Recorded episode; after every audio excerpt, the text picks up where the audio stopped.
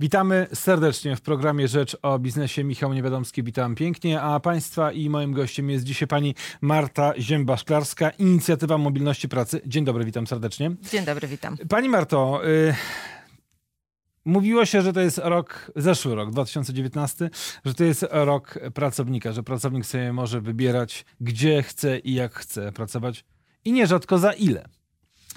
A rok 2020 to będzie rok pracownika, czy już może jednak trochę pracodawcy?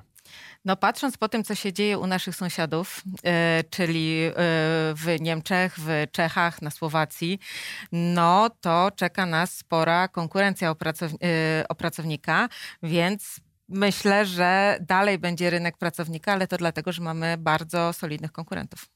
No więc ci konkurenci oczywiście podbierają tych pracowników i w zeszłym roku była obawa, że dużo Ukraińców pojedzie jednak do Niemiec kuszonych wyższymi e, zarobkami. Tak się do końca chyba nie stało.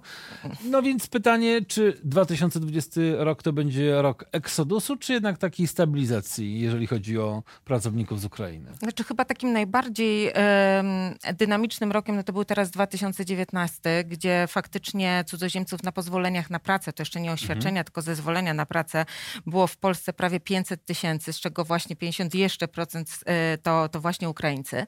E, natomiast oczywiście Niemcy nie otworzyli ostatecznie rynku, przewidują to na mhm. drugą połowę 2020 roku.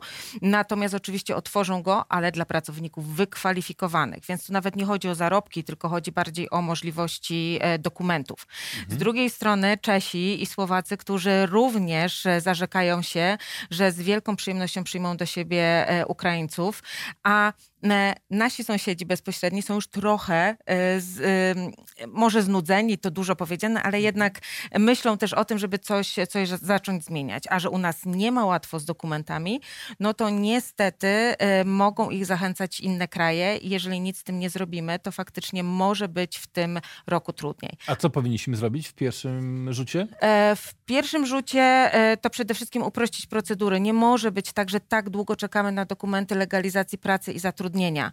E, nasi pracodawcy już coraz lepiej radzą sobie, jeżeli chodzi o kwestie legalności zatrudnienia, warunków pracy i płacy. Nawet polskie firmy delegują cudzoziemców za granicę jako dodatkową opcję motywacyjną do pracy, mhm. żeby jednak zostali tutaj w Polsce i na tym powinno nam zależeć. A dzisiaj e, właśnie między innymi Ukraińcy uciekają, czy też z innych krajów, bo już nie w tej chwili nie tylko Ukraińcy, ale zaczynamy mieć kierunek Filipiny, e, Nepal, Indie zaczynają uciekać za, ze względu na to, że ciężko jest u nas dostać dokumenty legalizacji pobytu i pracy.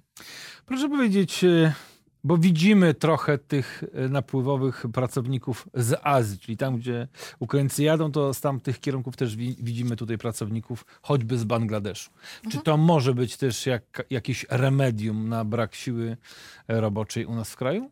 Myślę, że trochę tak. E, na pewno nas e, wspomogą. Myślę, że chyba bardziej tutaj Filipiny, mhm. aniżeli Bangladesz czy, czy Indie. Natomiast e, no, nadal w pracownicy z Ukrainy, czy z Białorusi, czy z Gruzji, czy z Mołdawii Polska jest, jest tym krajem takim bliższym kulturowo i nawet, je, nawet jeżdżenie za granicę z polskimi firmami jest po prostu łatwiejsze. Jest prostsze ze względu na komunikację, do dokumenty, e, obsługę odpowiednią, no i umiejętność też współpracy. Bo zastanawiam się też, na ile rok 2020 będzie takim e, rokiem dobrego zarabiania pieniędzy, e, biorąc pod uwagę choćby kwestię jakby też y, naszego PKB, no bo boimy się troszeczkę mhm. spowolnienia. To spowolnienie widzimy w Niemczech. Mhm. Pewnie lekka dekoniunktura tutaj nad Wisłą będzie. Na pewno będzie spadek e, dynamiki wzrostu gospodarczego, pewnie gdzieś koło 3%, więc zastanawiam się, na ile to też może zmienić rynek pracy? A przez to właśnie, że e, e, kraje nasze sąsiadujące e, walczą o naszych pracowników i chcą tych pracowników, bo my ich już żeśmy bardzo dobrze wyedukowali, mhm. nauczyli się pracować, wiedzą jak to robić w Unii, to jednak pokusa przejścia do innego kraju będzie ogromna jeżeli będzie taka możliwość. Więc myślę, że rynek pracownika pozostanie. Na pewno będzie zachwiany troszeczkę przez spowolnienie gospodarcze, ale w związku z e, no, cały czas jednak trochę e, tutaj rozwijającą się rozwijającą się też gospodarką na Ukrainie, mhm. E, bo tam też bardzo tak. mocno w, ruszyło, to faktycznie tych pracowników może być mniej, ale tak jak gdzieś rozmawiamy sobie w, ku, w kuluarach czy mhm. na różnego rodzaju spotkaniach, to raczej pozostanie to na podobnym poziomie, a wręcz nawet firmy sygnalizują, że cały czas brakuje ludzi, mimo tego, że się przygotowywują do lekkiego spowolnienia. W jakich zawodach brakuje najbardziej pracowników? No to na pierwszym miejscu tutaj zdecydowanie jest e, cały czas w Polsce mhm. branża budowlana, branża produkcyjna i branża logistyczna.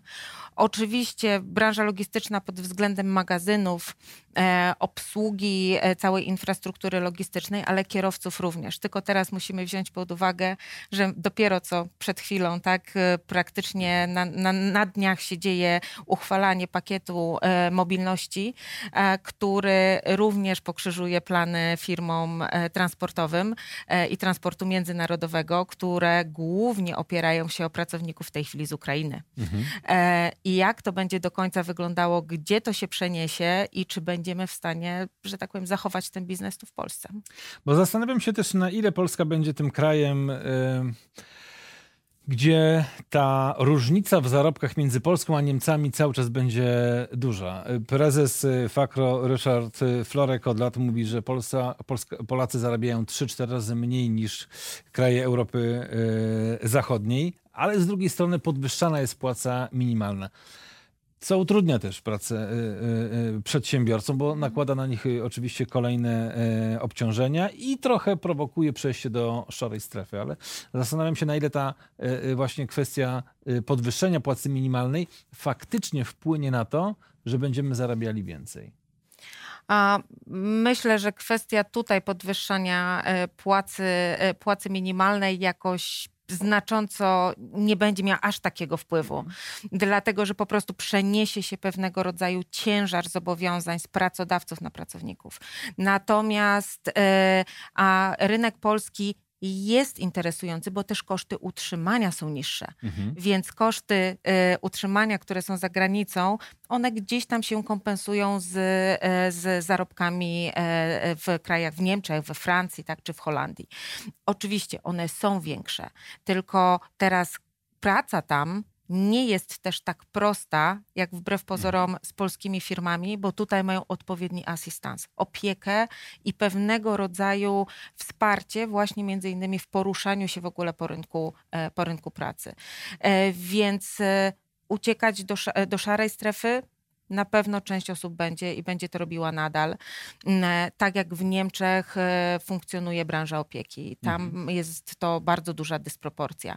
Ale na przykład pracownicy właśnie w branży opieki, opieki, którzy jeżdżą za granicę z Polski, to już są w tej chwili i Polki, i Ukrainki które zarabiają niemalże tak samo i w Polsce, i za granicą, jeżeli chcą mhm. pracować w tej, w tej branży.